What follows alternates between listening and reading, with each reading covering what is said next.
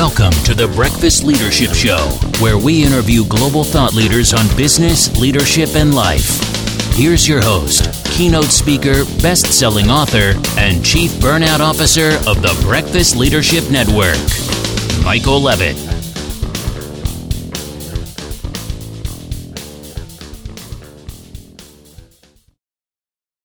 Welcome back. I've got Eric Karpinski on the line. Eric, how are you? I'm doing great, Mike. Thank you for having me. This is uh, uh, looking forward to having this conversation. Yeah, I am too. Um, and as we said in the pre-show, you are doing some amazing work and have done for for quite some time. Um, that's really needed right now in in this world of pandemics and working from home and stress and uh, all the negativity that is really easy to find because I think unfortunately a lot of people look for it. But we're going to talk about. The positive side of things. So, share with the audience a little bit about you and, and some of the great work you do.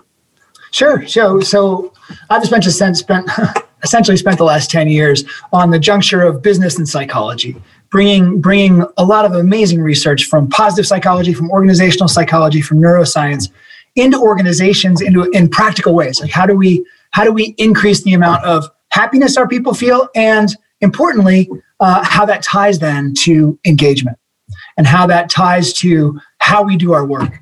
Yeah, I mean, I know, uh, you know, I don't know how much engagement sort of and the research around engagement is in your world, Mike, but but so many organizations are measuring engagement and they're trying to improve engagement and they talk about it all the time. And you know, if you look at Gallup's data, the sort of gold standard for for engagement over the last 20 years, it's only moved about 5% up and about 5% down from where it was in 2001. So we're doing something wrong. And what, when you look deeply at the research, what you find out is that engagement is actually driven by positive emotions, by people feeling positive emotions. And when we, and when leaders talk about engagement, unfortunately, they tend to talk about the incredible benefits that come to organizations when their people are engaged, right? They talk about increased productivity and increased profitability and happier customers and, and people that stick around. Or they talk about, you know, what they want to see from their people. If you were engaged, then you'd be loyal and you'd be committed and you'd be giving your, you know, going the extra mile. But of course, when people hear that, all they hear is, look, you just want me to work more without really paying me more money. So what's in it for me? Right. And so if we can switch, switch sort of how we think about engagement instead of the benefits that are coming to the organization, but instead think about uh, the positive emotions that actually drive engagement. And if we can think about engagement as part of happiness and activated positive emotions that drive it, that's suddenly we're realigning everybody and putting everybody in the same direction. Because here, here's the thing most people don't care about their engagement, but they do care really deeply about their happiness. So let's align those two. If you look at if you look at people who are engaged, they're feeling inspired. They're feeling enthusiastic. They're feeling proud. They're feeling like they belong and they're part of a team. They feel like what they do matters. So instead of focusing on the outcomes, let's focus on how do we increase that? How do we increase those positive emotions. And that becomes um, that really helps everybody start pulling in the same direction. Because we're talking about happiness and we're trying to and trying to do it so the seven strategies in the book so I, i've got a book coming out march 9th mcgraw-hill's publishing it and it's all it's called put happiness to work. And it's got seven strategies that are driven by the science driven by the research um, that are known to increase both happiness and engagement so yeah, so I guess that was that was a, a long-winded way of of talking about what I do, but that's we need to focus on happiness and specific types of happiness in order to drive engagement, um, both as leaders and for ourselves. Well, congratulations on the book. I'm looking forward to to reading it. And as you were talking about, you know, the happiness and, and, engagement and all of that, a memory came back to me of an organization that I worked at almost mm-hmm. a quarter century ago, which is downright alarming when I when I did the math in my head. So my original career was accountant, so um, okay. I, I, I still can do a little bit of math, but you know I, I, heavily rely on the calculator. But I use the one in my head on it. I'm like, how in the world is that that long ago? But it makes sense. But anyway, it was for an a software company um, that basically did installations at client sites across North America. And our installation team would fly out to those particular client sites and do the installations. Now, typically, um, the size of our clients were such where we would send one installer, maybe two if it was a little bit bigger. But our, our installation department was about 12 people. So every week they'd all go out and we'd do anywhere from eight to 12 installs. Well, this was in, in 1997. Uh, my good buddy Mark and my boss Richard um, were we all for some reason had a cluster of installations in New Orleans. Okay. And they were all kind of scattered apart and then but they weren't too distant as far as timing were concerned. So they floated the idea and they got all the way up to the ceo because it was a little bit out of the ordinary but what they did was for one week we're sending the entire installation team to new orleans. Now of course everybody thought we were going to be on you know bourbon street the entire time. Well we, not quite but it worked out that way and this is how it did. An installation team, we were thrilled that they approved it. We're like, our entire team gets to go to New Orleans and work, of course, but we're mm-hmm. also going to be together working in installs. And we looked at it and we're like, okay, now how do we who's working on what and we were looking at everything and we we basically mapped all the installations out because there were six installations going on down there so what we did is said, okay, well, how long would it take to do all of these? And of course, we're all working together. We're brainstorming all that stuff. We're engaged and we're having fun with it uh, because our company said, yeah, go ahead and do it. So what we did is we looked and we went, all right, we're going to go through and we are all going to show up at this one client's first. We're going to notify all the others what's going on. So day one, there's 12 installers showing up at this client site. They were supposed to have 2 uh-huh. All of a sudden, 12 people came in. We told them, we're not charging you a dime extra. You're getting 12 installers um, because we've got other installations on and we want to get them all done. So we got that install done in a day and a half. And then the others we got done basically in another day and a half. So we got six installs done in basically three days. Okay. Now we're still there for two solid days. And of course, the cost to fly us all back or somewhere else would have been, you know, and they didn't really plan for it. Like, we can't do it. It's like, well, you guys are going to have to stay down there. So every morning we would go and bounce around to all the insight or all the um, installs and say, okay, everything good, great, great, great. And then the rest of the time, you know, we ate and partook in beverages and everything else yep. that Bourbon Street has to offer. Number one, we had the highest customer ranking from every one of those installs. They all praised us. We got letters of recommendation. We got acknowledgement from our CEO, everything. It was like yep. the best ideal thing. And all we wanted to do was party. But we did. and we did. But we also got the work done really well. And it was uh, creating a work environment that allowed us to thrive. To this day, there was there was no other installation that any of us did that topped what we did that week. Um, and, and but again, it it ties into organization believed in us. Of course, they were hesitant and they're like, "Do not screw up," because we all would have been, you know, right. getting you know thrown to the unemployment line, and we yeah. didn't we we we excelled above and beyond on. I got bonuses, you name it. It was it was an amazing time. So when you were talking about this, I mean, that was just one story that came to mind, and I started thinking about all the places I've ever been in those moments in time where the organization was like, I am thriving here, and I love being here, and it's that's where people need to connect to and find that. So I'd love to hear your thoughts on that. Yeah, Alexa, stop. Sorry, my we had a family alarm that uh, this is normally when I need to get my son up, but he's already, as I mentioned earlier, he's he's taking his driving test right now. So uh, hopefully, he's hopefully he's awake. Yeah. Yeah, hopefully he's awake. Exactly.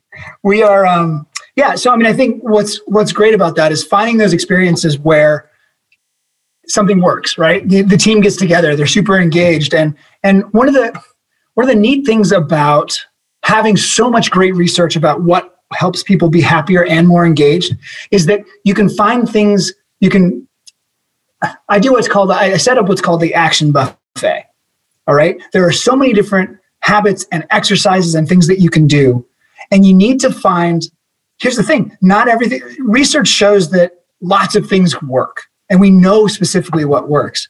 But what we don't know is what's going to work for your team there mike. We didn't know exactly what was going to work for you. You guys all had your unique experiences, your unique um, opportunities, your unique quirks, your unique personality types. And so, one thing that's important is I talk about the action buffet because there are so many different tools we can try, but there's no one plan fits all. So, you need to try things out, experiment. If you read through the book, you'll see dozens of different exercises and habits that can be that can that are proven to increase both happiness and engagement, but you don't know what's going to work for your team. And so, as a leader or as a manager, you need to figure out what sounds exciting to you. What do you think is going to work for your team? Maybe you even get a couple of co conspirators of teammates that you're working with to be like that you know are going to be excited about some of these tools. And you say, hey, what do you think is going to work for the team? What are some things we can try? And then guess what? You experiment, you try a couple things. Maybe it's a trip to New Orleans, right? Maybe it's it's bringing some some things together or having some incentive that's there and suddenly people are engaged and people are happy and they're ha- enjoying themselves. Whatever whatever it takes but you want to be able to you want to have enough options to pick and choose the things that you think are going to work for you. And so that's that's an important because there's a lot of great research. So what's what's going to be most appropriate? And you guys found it right? So how do you do that without sending everybody to a different city all the time? But how are what are ways that you can find what worked for each of your people on that trip and find ways you can emulate that more often right? Because that's the that's the key. When you fi- when you experiment and find cool things hey dig in deeper. Do a little more of that. Make that part of your habits and your routines as a worker as you know in your teamwork in your meetings. And it's funny you mentioned meetings because after that session, uh-huh. uh, was reflecting back, what they ended up doing because again we were all installers and every week we flew out um, out of either o'hare or midway uh, uh-huh. in chicago so going wherever but usually once a quarter they would bring us all in to the home office and have a week of trainings and sessions, but also dinners and, and other things like that. And it, it just strengthened the team and it, it got the attention of the executive of the organization because obviously this organization had software developers and programmers and all kinds of other and support teams and, and all and admin and finance and travel and all those other departments. And those departments weren't gelling but ours was. And they're like, okay, what is it? And it's like, well, because we had strong a strong director, we had a strong manager, and we had a team of dynamically different people yeah. um, that could come together and find some like interest to do some fun stuff, but also get the work done and be, you know, great with the customers and, and all of that. You know, so they were trying to emulate that through the other organizations, but you know the other departments in in some areas they did well, but uh-huh. other areas they didn't because they there was just uh, they were they were trying to find the secret formula, which it really wasn't secret. It was just okay, let people come to the table with some ideas. And if those people don't bring any ideas to the table, then okay, then there's a dynamic in the department. It's gonna be okay. It might be a little bit more challenging, or just may not be natural for that department to do the same kind of things, but there's some other things they can do that they can enjoy their work and, and all of that. It's just, uh, I don't want to say it's trial and error, but it's just like, okay, let's, let's spitball this. And it's like, okay, what, what's some ideas? What are things you think would make it uh, more enjoyable uh, in your work? And that's a question that people need to ask themselves, not just managers yes. saying, Here, here's a meeting. We're going to talk about how to make things easier think about that. Come to the table with ideas and suggestions. And and if if you if you were so silly and wanted to run this department what would you do? You know and that's it's a lot of people that aren't management think well if i ran this department i'd do this. And then they get promoted and then they realize ooh wait a minute. There was, like some, there was right. some information they didn't share with me on how to manage. It's like yeah congratulations. Yeah welcome to the jungle. It's it's a fun place. yeah. But well, yeah. like I think uh, one, one thing that that brings to mind for me is is when we talk about happiness, we need to differentiate a couple different types of happiness. When I think about happiness, my definition includes really when I talk about happiness, it's like any positive emotion that you could possibly feel, right? So things like feeling content or satisfied, things like feeling joy, things like you know any any positive emotion that you enjoy feeling. That includes I'm, I include that when I talk about happiness, and, and sort of in the research we generally talk about all positive emotions.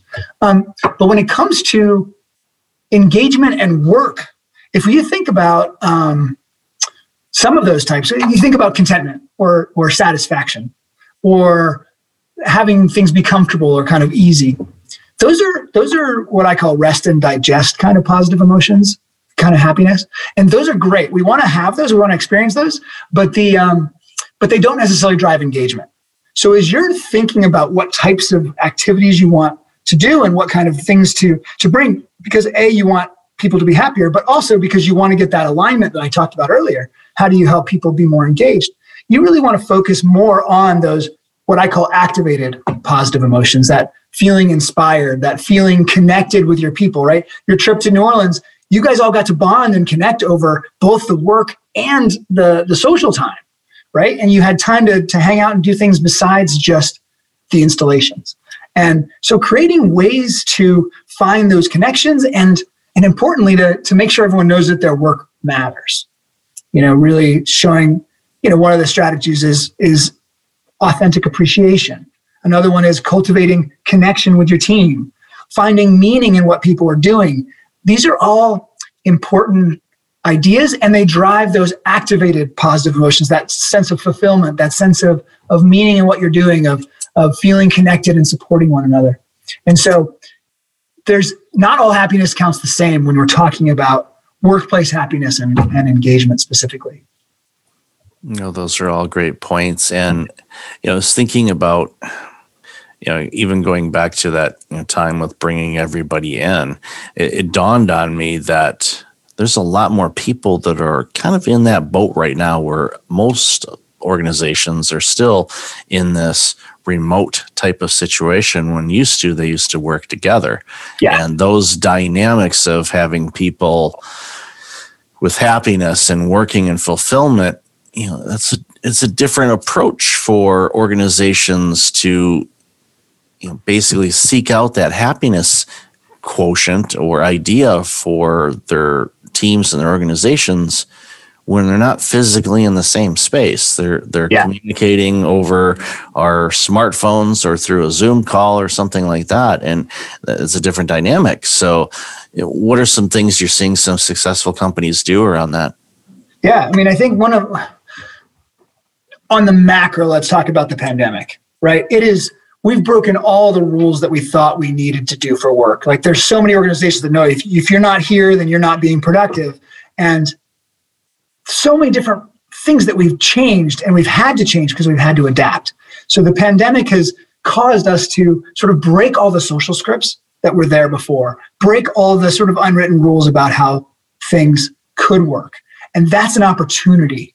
So as we are both still managing this virtual space or for those of us that are you know working harder because we're on you know the front lines we're essential workers then there's just this intensity of the work. But no matter what it is we've broken all those rules. So this is our opportunity now to build it back.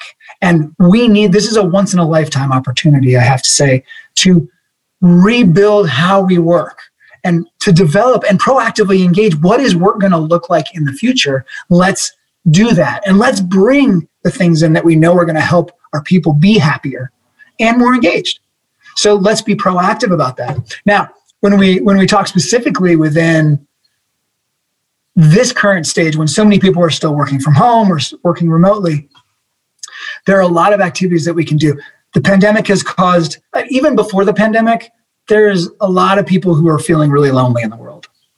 And now we've taken away so many interpersonal interactions. And then when we have them, we're masked and we can't even see people's faces when we're interacting in real life. And then and then Zoom obviously has its own challenges.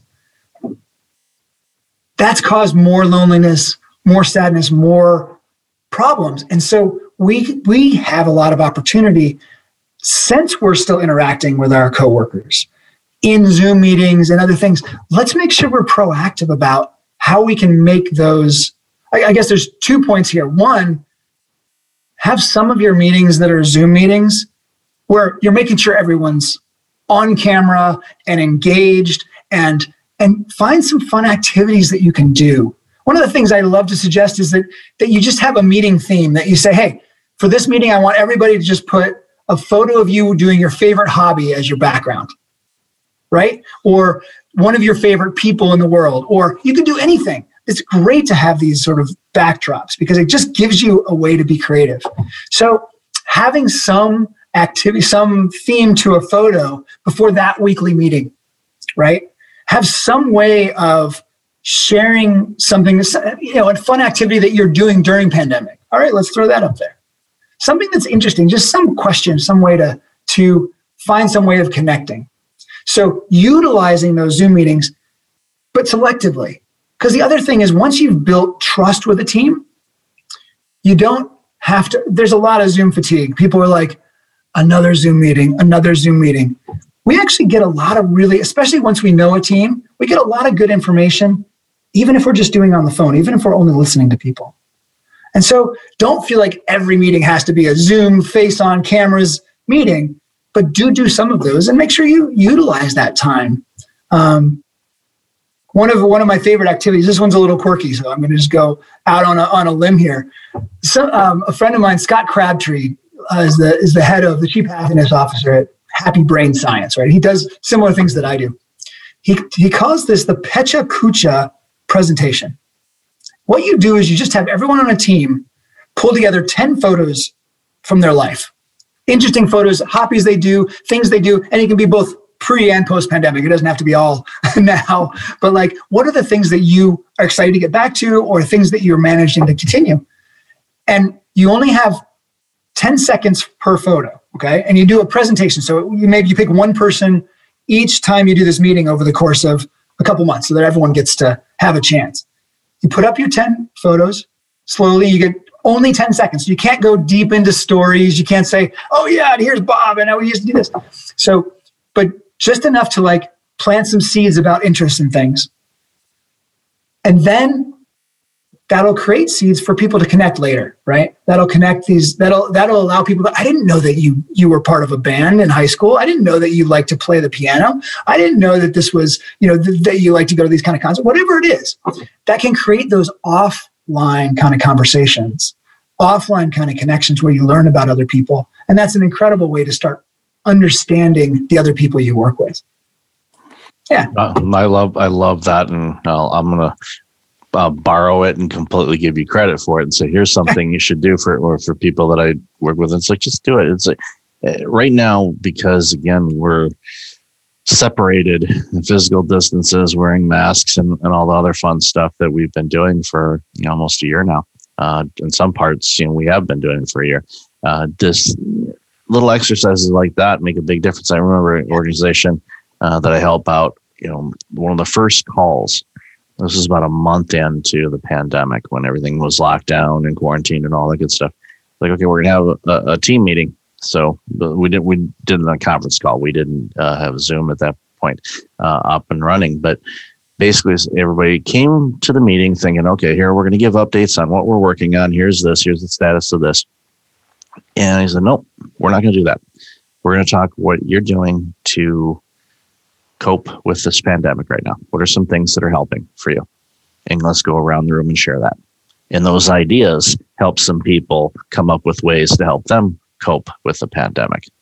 And right. it, it, and that was it. It's like, well, are we going to talk about anything work? It's like work's going to take care of itself. I said, if there's anything, send an email. Uh, we can jump on another call, but that's not the purpose of this meeting. This meeting is for that we are all here to help each other however we can. If we see something or hear something or an idea or you know, it was back when people were still trying to find masks or hand sanitizer and all that, or toilet paper. Toilet like paper. anybody, and you know, you know, it's like you know, every Christmas tree had toilet paper underneath it this year. I'm thinking, but um, you know, don't throw it away, people. You never know. But at the end of the day, um, it all it all really helped, and I think that's ultimately when you have any type of these things, like okay, let's just put human back into things and just you know, okay, how are things going? Here's this. And even going back to that, you know, story that I said, I think it was in the pre-show or maybe during it about me on the elevator with um, the guy with the dog. And, you know, how he commented, it's like, you've got such a positive outlook on things. And like, that's, that's my, that's choice. Yeah. And I, I choose that. I mean, doesn't mean I don't have bad days or bad moments. We all do, but yeah, I don't choose to stay in that spot for very long. You know, this is not serving me and helping me feel better. It's just causing extra stress. It's like, yeah. so let's focus on what I can do. And what I love about what you're saying there, first, that meeting of having a chance for people to be human. There's there are a lot of organizations that are like, look, emotions are kind of messy and they're kind of let's not bring them to work right? And they're kind of like suppressing them or pushing them away and just like, oh no, that's that's like that's a personal life thing. You're supposed to have your emotions there. But the the root of the word emotion is motion. And so that's because emotions move us to action, right? And if we suppress those emotions and say, look, we're not supposed to we're not supposed to be talking about our emotions at work. We're not supposed to be bringing that stuff to work. We miss on the biggest motivator, personal motivator for everyone that it, that for everyone on our team. So I love that even if it took the pandemic to do it, that we were able to that they were able to bring that energy to the work. Like, hey, let's talk about the hard stuff. Let's talk about let's talk about some personal stuff. That's okay. You know, and don't force anybody to have to participate in any of these things, and particularly when it's negative emotions, but give everyone an out. But if we can find if we can set the psychological safety of a room, if we can make it safe for people to participate and to to share, it's really important because we get to understand and we get to share best practices, etc. And I love what you said at the end there that you know we get to choose happiness, um, we get to choose our attitude, and that's absolutely true. There are times that we should choose to actually be sad and feel the negative emotions, but there are also times that we can say, "Hey, what do, what do I want to feel right now?" and what are some things I can do? And and there are so many little habits and so many routines and so many activities that we can do that help us help remind us about the good things that we have in our lives, even in a pandemic. That those are important to try and to try on and again find the things that sort of work for us, that work for our teams, and um, and then do them, experiment with them, and try them out, and moving forward. That's awesome. So, Eric, I've loved this conversation. Where can people find out more about you and this incredible work you're doing? Yeah, um, thanks. So, if you, the website uh, about the book specifically is called Put Happiness to Work, all one word, dot com. And there they can learn a little more about the book. They can link, it also links to my primary website, which is erickarpinski.com. But they can learn about the book and the, a little bit about the seven strategies, and importantly, um, what are some things that each of us can start to do for ourselves. About 80% of the book is about what each of us individually can do for ourselves and individually can do for the people around us. That includes our families as well as and our friends that we can see and, and then importantly for our coworkers. And then about 20% of it is really about as leaders, as managers, what are some ways that we can make sure and help spread that amongst our teams? And that's uh those those two things are important. I think everyone's going to find some value in in that 80% for each of us. And then the other 20% is, is important as we think about how do we take our organizations into this new world? How do we build this new world? The pandemic broke almost everything. How do we pull it back together in a way that's going to serve us, serve our organization's needs, and most important, serve our employees and their needs for happiness and for, for having ways to, to work with their emotions rather than against them? It's awesome. I'll definitely have all those links in the show notes. So, Eric, thank you again for this amazing work that you do, and congratulations, congratulations again on the book. Absolutely. Thanks so much, Mike. It was uh, it was wonderful to connect. Thanks for listening to the Breakfast Leadership Show, part of the Breakfast Leadership Network. Visit breakfastleadership.com for tips on empowering your business and your life.